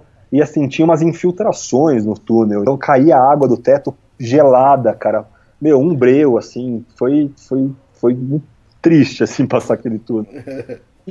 E aí, assim, eu, eu, cheguei lá em cima, só que eu não consegui curtir muito, assim, sabe? Eu, eu, eu, queria ficar um pouco lá em cima, apreciar um pouco a paisagem, só que o tempo estava bem instável, eu não queria pegar chuva de novo, igual eu peguei da, da outra vez. Eu falei, cara, vou descer e vamos nessa, né? Desci aqueles caracoles todos, meu, frio pra caramba, depois foi esquentando, né? E aí cheguei numa cidadezinha que chama Chacas. Cara, uhum. e aí a, Sofia, que eu contei no último podcast, é, que viajou comigo para Machu Picchu, ela tinha me falado que para eu, em algumas cidades, procurar uma paróquia do Padre Hugo, né, um, um, de uma operação que chama Operação Mato Grosso. Né. Enfim, não sabia muito o que, que era isso e tal. Eu falei, beleza, né? Aí eu cheguei nessa cidade e aí eu vi que tinha a paróquia. E, cara, eu, eu fiquei. É um, um negócio absurdo. Só resumindo, esse padre Hugo é um padre italiano, tem já uns 90 anos de idade, ele, há, sei lá, uns 30, 40 anos, ele começou uma, uma operação comunitária e humanitária no Mato Grosso, no Brasil, é, fazendo, cara, serviços comunitários, ajudando gente pobre, dando comida, dando, dando oficinas de profissionalizantes e tal. E, cara, é um trabalho espetacular que ele faz em algumas regiões do Brasil, no Peru, no Equador, acho que na Bolívia também. Cara, eles é um, é um, é um império, assim, a catedral lá de Chacas, cara, é um, é um complexo que, tipo, vem pessoas de, de várias partes do Peru, até de outros países, para trabalhar lá, para aprender, é, meu, é, profissões que eles ensinam, trabalhos é, artesanais e tal, é, aulas que eles dão de vários. Cara, é um negócio absurdo. E, e aí vem. Isso é financiado por italianos que trabalham lá na Itália e vêm pro, também para o Brasil. Cara, só em Chacas deve ter uns 200 ou 300 italianos, cara. E, e, e é um negócio muito grande. E aí eles me, eles me hospedaram lá, cara, e aí assim, foi muito interessante, foi muito legal conhecer. É, cara, assim, foi, fiquei num quarto super super confortável, tive todas as refeições com eles, assim, cara, é um trabalho assim, cara, digno, assim, sabe, muito, muito, muito bonito. Foi, foi, foi mó legal, assim, passar um tempo com eles. Eu acabei ficando, choveu mais forte, acabei ficando duas noites lá. E aí foi bom também, foi bom porque acabei conhecendo mais gente, me deu até mais vontade de viajar pela Itália de bicicleta, assim, porque os italianos são muito gente boa, cara. Pô, foi, foi, foi fantástico. E essa região toda da Cordilheira Blanca, esses pueblos todos, é muito diferente de todo o Peru. É, é muito mais limpo. O Peru é um país que, cara, as pessoas jogam lixo pela janela do carro, é, meio, joga. Cara, é, é meio triste isso, assim, sabe? E, e, é uma região onde as pessoas são muito mais. Ah, é bem interior, né? Mas é aquele interior mais mais genuíno, assim. Então as pessoas são muito. olham mais no olho, são mais calmas, conversam, cumprimentam todo momento, são muito simpáticas. Então, putz, cara, foi. Foi uma, foi uma vibe muito boa, assim, tipo, viajar por esses, por esses povoadinhos aí. Aí eu. Bom, aí, aí em, em, em Chacas foi quando eu tive um, um baque um pouco mais pesado com essa questão familiar, porque eu tentei ligar para minha avó, cara, não consegui falar com ela de novo, porque tinha que pedir autorização pro meu pai, porque meu pai que era responsável. Puta, eu fiquei muito triste, cara, fiquei muito triste. E aí eu tive, eu tive uns dias bem difíceis, assim, depois disso. É, eu tive um dia pedalando com, com chuva, com frio e com essa questão de tipo, putz, cara, eu tive que eu tive que nos, nos dias seguintes aprender a lidar com, com, com, com, isso, cara, porque não tem muito que eu possa fazer. É, eu decidi ter um. Eu não tô assim, não é que é a minha viagem, né? A minha viagem não tem data para acabar. Não sei quando eu vou terminar. Então é a minha vida, a minha vida é o meu estilo de vida agora é assim, sabe? E assim, um monte de coisa pode acontecer. Eu saí do Brasil sabendo que, meu, pode ser que eu não volte, pode ser que eu não veja mais algumas pessoas, pode ser que cara, pode ser que eu morra, sabe? Pode, ser, pode acontecer uhum. de tudo, cara. É a minha vida, assim, como é a tua, como, sabe? Pode acontecer qualquer coisa. Uhum. Então, tive que, cara, digerir nos dias seguintes é, essa questão. É, e e foi, foi, foi, foi meio difícil. Eu tive uns dias bem, bem complicados, assim, que eu não estava conseguindo pedalar direito, que estava chovendo, estava frio, que sabe? Mas foi, foi um aprendizado também, cara. Né? Eu acabei conseguindo superar. Eu passei uma noite em uma outra, em uma outra paróquia, numa cidadezinha que chama Wiconcrotia, e foi legal, assim, um outro italiano que me recebeu, nesse lugar pequenininho, e aí ele me contou uma coisa interessante, assim, sobre, sobre os terremotos, que ele me disse que os cachorros eles normalmente sabem que vai ter um sismo, seja no mar ou na terra, é, de, de 24 a 48 horas antes de acontecer. Caramba! Caramba!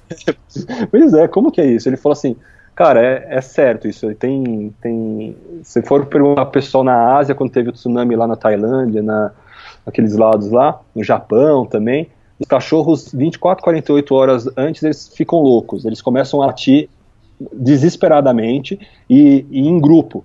Eles começam a se agrupar, agrupar, agrupar, e aí eles desaparecem. Eles desaparecem antes do terremoto. Eles vão embora, vão embora. E, e aí foi, foi legal, foi uma, foi uma, uma liçãozinha aí que, que eu aprendi aí nesse caminho. E, e foi muito legal, esse, esse, trecho da Cordilheira Blanca, apesar de passar por lugares muito altos e inóspitos e tal, eu me senti muito próximo das pessoas, sabe? E, e no fim das contas, a natureza é maravilhosa, mas, cara, as pessoas fazem né, as experiências serem incríveis. E, e eu tive, tive experiências bem legais, assim. Eu saí desse povoadinho, aí eu fui mais uma vez para 4 mil metros, porque você vai até 4.700, aí você desce a 3 mil, aí depois você sobe. Aí eu subi a 4 mil, que era o terceiro, o, o segundo cume na, da Cordilheira Blanca, que é em Pupas, e aí eu desci até Yanama, que já era uma cidadezinha mais, mais organizadinha, Fui numa mais uma oficina mecânica, peguei mais uma chave emprestada, troquei mais um raiozinho ali, já estava ali né, levando na esportiva. Aí eu cheguei na pre... eu cheguei, tem um monte, tem um monte de viajante ali que chega, cara, é assim, chega na cara de pau pedindo coisa e consegue, né? Tipo, vai lá, meu, oh, eu tô, tô viajando de bicicleta, você não quer me ajudar? Eu nunca fiz isso porque, meu, eu me programei para viajar, eu tenho, assim, meu budget e tudo, né? Mas eu falei, ah, meu, eu estava ali, né? Eu fui na prefeitura que me, me falaram, ali não tinha paróquia. Aí, aí e não é, não, nem, não é nem tanto pela questão da grana, é pelas experiências, assim. E aí eu fui na prefeitura, que eu que tinha internet, queria tentar falar com a minha avó, mas não consegui e tal. Aí eu falei, ah, tô aqui, cara. cheguei, né, tirei meu chapéu aqui, falei, ó, é o seguinte, eu tô meu nome é Israel, tô viajando de bicicleta desde o Brasil, já tem nove meses, já passei por esse é o sexto país e tudo. queria saber se a prefeitura podia me apoiar, me dando uma, uma, uma hospedagem. Aí o cara, e o cara olhou, o cara olhou para mim assim, né? Aí olhou pro, pro, pro, companheiro dele ali do lado e falou: Ah, leva ele lá no, no, no hotelzinho da fulana. e aí eles me, me acomodaram ali, não paguei nada. É, é sério, cara? Foi, foi... Que show! E tem gente que faz isso em todos os lugares, eu já vi várias histórias que, meu, tem gente que viaja nessa, nesse esquema pedinte, assim, e consegue, cara. Assim, é, é, legal, é legal mais pelo lance de você conquistar o seu lugar, não pela economia, assim, sabe? Meu, você não consegue uhum. economizar 10 reais, reais, sabe? Tipo, uhum. é óbvio que se você economizar 15 reais todos os dias, você, você vai viajar por muito mais tempo. Mas é, é legal você é igual acampar, é um jogo, é uma brincadeira. Você, pô, você, você conquistar o seu lugar onde você vai montar a sua casa.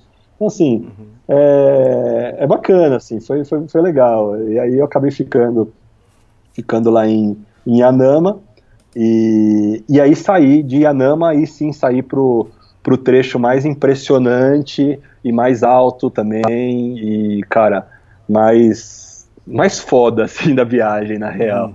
É, que era de Yanama até, a, até Portachuelo de Yaganuco, que é o que é o último cume, que também está aí a 4, quase 4.800 metros. É bem parecido na altura com o outro. Só que o grau de dificuldade é muito maior por causa, por causa da estrada de, de pedra e terra. É, e aí eu saí de Yanama, eu sabia que ia ter que passar uma noite no meio do caminho, e aí saí pedalando, tudo, meu, deu às quatro da tarde, deu às quatro da tarde, falei, cara, vou começar a procurar lugar para acampar. E aí foi muito engraçado, Elias, porque essa região foi a primeira vez que eu encontrei alguns animais, tipo, mais seu, tipo, não selvagens, mas mais livres, assim, por exemplo, boi, touro, vaca, que não tem aquela marcação na orelha, que não tem nenhum, sabe, que estão perdidos no pasto mesmo, assim, sabe? Uhum. E aí eu, eu parei minha bicicleta, já estava cansado, assim, já estava alto, parei minha bicicleta ali, tipo, encostei ela numa pedra e decidi dar uma caminhada, assim, para ver se tinha um lugar melhor para acampar, senão eu ia voltar um pouco para armar minha barraca num lugar que eu tinha visto um pouco antes. E aí fui lá na frente, aí quando, tipo, aí eu ouço tipo um, um mu de, um, de uma vaca, assim, sabe? Cara, aí eu olhei para trás, a vaca, tipo, tava paradinha, exatamente parelha, assim, a minha bicicleta, tipo, tava do lado da minha bicicleta. Eu falei, caramba, que, que cena, né? Tipo, dava uma boa foto, né? Aí no que eu me aproximei, a vaca, tipo, a vaca saiu e subiu um, subiu um morrinho, assim, que eu não tinha visto. Aí eu segui a vaca. No que eu segui a vaca, tipo, cara, era um lugar perfeito para acampar, assim, sabe? Tipo, aí, e assim, aí eu falei, pô, valeu, obrigado, a vaca encontrou o, o, o meu acampamento. E, e aí a vaca desapareceu, e aí apareceu um touro, tipo um touro daqueles preto, preto assim, bem, bem, uhum. bem bonito, bem negro, com chifre, assim.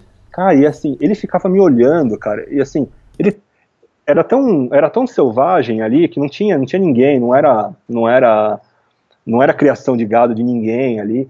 E assim, o touro tava assim, ele tava curioso. Tipo, eu chegava perto ele ia embora. Mas ele ficava assim atrás da moita, assim, me olhando. Cara, e ele ficou a noite inteira ali, tipo, me observando, assim, sabe? Eu vou, eu vou, eu vou te mandar uma foto também pra você, pra você agregar aí no, no post. Porque, cara, era assim, era um. Foi uma relação. Assim, ele ficava me olhando, eu ficava uhum. olhando para ele. E aí eu falei, pô, será que esse cara vai me dar trabalho de madrugada? O bicho era grande. Foi legal. Aí beleza, meu. Aí passei mais, mais uma noite legal, choveu forte à noite. Foi a primeira vez que eu dormi, que eu, que eu tive que guardar a barraca molhada, assim, no dia seguinte. Uhum. E, e saí cedinho pro, pro, pro trecho final. Cara, e aí esse trecho final foi um negócio de fantástico, Elias. Foi, foi come, começou a ter umas lagunas com umas cores bem, bem fortes, assim, bem esmeralda. É, e eu, eu tinha 14 quilômetros de subida até, até o cume, e cara, assim, foi, foi um negócio. Foi, foi um negócio muito, muito emocionante. Eu ia comemorando, assim, eu ia gritando, quilômetro, um quilômetro, dois quilômetros. e aí a minha, a minha voz ecoava, assim, não tinha ninguém, né? Só, putz, quase nunca passava um, um, um, caminhãozinho. E aí a minha voz ecoava, assim, longe, assim, nas montanhas. E, e, e para mim, tipo, foi um. Com essa questão familiar, com a questão de eu ter ficado muito tempo parado, de ter saído do, do, do nível do mar e chegar ali, cara, foi uma vitória, assim, foi uma superação, foi um negócio muito bonito. Eu me emocionei, assim, muito, muito, muito. Eu fiquei, assim, abismado com a natureza, com esses glaciares. É, cada curva que você fazia se revelava um, um cantinho diferente.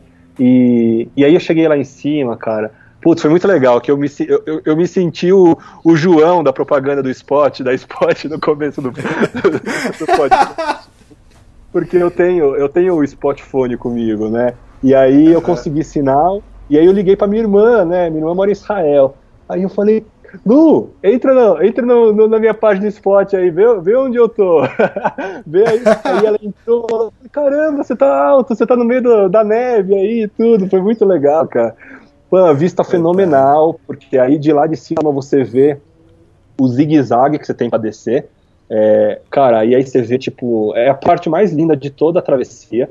É, aí chegou uma, uma van de, de uns turistas europeus e aí eu me senti assim, o, o aventureiro, cara, porque os caras, tipo, não sabiam se tiravam foto ali da paisagem, você vinha, cara, você chegou aqui de bicicleta, tipo, e vinham Eu me senti, tipo, herói, assim, cara. Foi, foi uma sensação incrível, incrível.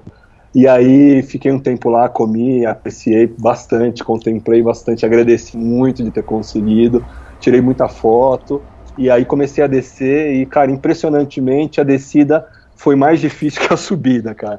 Porque era muita, era muita pedra, Elias. Tipo, é, é muito. Ah. Cê, apesar de você não fazer força na perna, você fica muito tenso é, com os braços. É, mas foi incrível, foi incrível. Quando eu achei que já estava tudo maravilhoso, que tinha acabado, aí vieram as lagunas, cara, as lagunas cor de meu, esmeralda, cor, uma cor assim que não. Parece que você está na, na na praia lá no, nas Maldivas, assim, a cor da água é um negócio absurdo, que é, é a, a, foto de capa do, do, nosso podcast, desse podcast uhum. é, é, passando pela, pela laguna de Yaganuco, e cara, foi, foi isso, assim, eu cheguei, eu desci ontem acho que uns 40 quilômetros, mais ou menos, chegando a quase completar 8 mil quilômetros de, de viagem, nove meses de viagem, assim, sabe? Uma emoção tremenda, assim, e, tipo, cada vez me renascendo e me reinventando mais na viagem, me emocionando, fazendo cada vez que a viagem tenha mais sentido, quando parece que, que tá tudo igual, que às vezes, sei lá, tá ficando meio maçante, aí vem um negócio melhor, vem um negócio maior, vem um desafio mais difícil, vem um lugar mais bonito e vem relações mais, mais sei lá, cara, é, tô, tô vivendo dias bem especiais desde que eu entrei na Cordilheira e é isso, para mim é o lugar mais bonito da viagem até agora. é o lugar que, que eu mais gostei, que continue assim, cara, que continue assim, que cada vez eu tenha lugares mais especiais e eu acho que também os, os lugares dependem muito de como você está por dentro, né? Depende muito da, de como você encara cada experiência e, e, e, eu acho que eu tô, tô aprendendo cada vez mais com, apesar de dar umas cabeçadas, né? Mas eu tô aprendendo cada vez mais com comigo, com o corpo, com os sentidos, com a natureza, com as pessoas e tá sendo, pô, sei lá. Ah, e tem um, né? Aproveitando o embalo, eu acabei decidindo nesse período que eu fui doente, eu estava pensando em terminar América do Sul na Colômbia e depois não fazer América Central e América do Norte agora, deixar para o final, para um, outro momento. Mas eu acabei decidindo decidindo seguir, seguir em frente e, e vou, vou até os Estados Unidos. Pela primeira vez na viagem eu tenho uma agenda é, eu vou mais uma vez vou encontrar uns amigos no final do ano, são os mesmos amigos que viajaram comigo no Uruguai, com exceção da, da Karen, que não vai, não vai vir. E eu vou passar o final do ano na, na Colômbia, em Cartagena, com eles, então eu tenho, tenho uma agenda aí para cumprir, para chegar até, até o Natal aí no norte da Colômbia, então não posso bobear muito. e, e, e decidi também, vou deixar, vou deixar no ar e fazer uma surpresinha, que eu decidi que eu vou, vou até os Estados Unidos e eu aproveitei que eu, eu tinha umas milhas da época que eu viajava muito a trabalho que estavam para expirar e eu comprei um voo saindo dos Estados Unidos, mas não vou falar para onde. Então, eu... surpresa. Que surpresa, Putz, deixa... já há pouco que eu abri o mapa aqui, se ele tá nos Estados Unidos, ele não. Pô.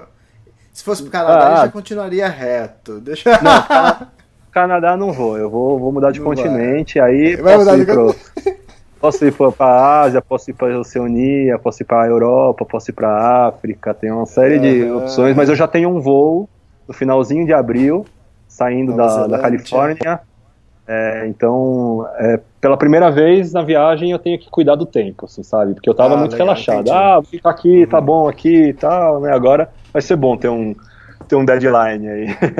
Sim, sim. Bom, legal. E outra, e essa viagem, você tem, você tem data marcada para quando que é a viagem? Do, dos Estados Unidos? Isso. É dia 27 de abril. Ah, tá. É, tem, tem, tem bastante tempo. É, o plano é subir, né, do, do, da Colômbia ir pro Panamá, ali de barco, de avião. É, e aí subir Costa Rica, subir até o México, e aí no México entrar. Eu, eu pensei em entrar por San Antônio, e aí fazer ali a, toda a uhum. parte sul ali até, a, até San Diego, depois ir para Los Angeles. É, não, eu falei isso porque. pra perguntar, porque são sete meses até a viagem, então é, o suspense vai ser longo aí. ah, pois é, eu não sou muito bom de guardar segredo, que ela talvez ah, sabe, deixando escapar aí. É, normal, legal. Mas deixa o pessoal, obrigado. Deixa o pessoal deixar nos comentários aí as sugestões aí pra ver, ver onde eles acham que eu vou. é, então, ó, você já ajudou, já é um outro continente, então já. É. Já ajuda, né? Legal. Ô, Israel, você viu que hoje foi liberado, deu quase uma hora e meia, deu uma hora e vinte e pouco. Mas, Pô, mas foi eu legal. fiquei doente, você viajou, então vamos, vamos, dar um desconto aí, né, pessoal? exato, exato ó, já fazia 60 dias quase que você que a gente tinha gravado o último podcast, então fazia tempo mesmo. Legal, Israel, obrigado por mais um podcast e até a próxima, então. Valeu, Elias, um abraço, até. Valeu, obrigado, tchau, tchau.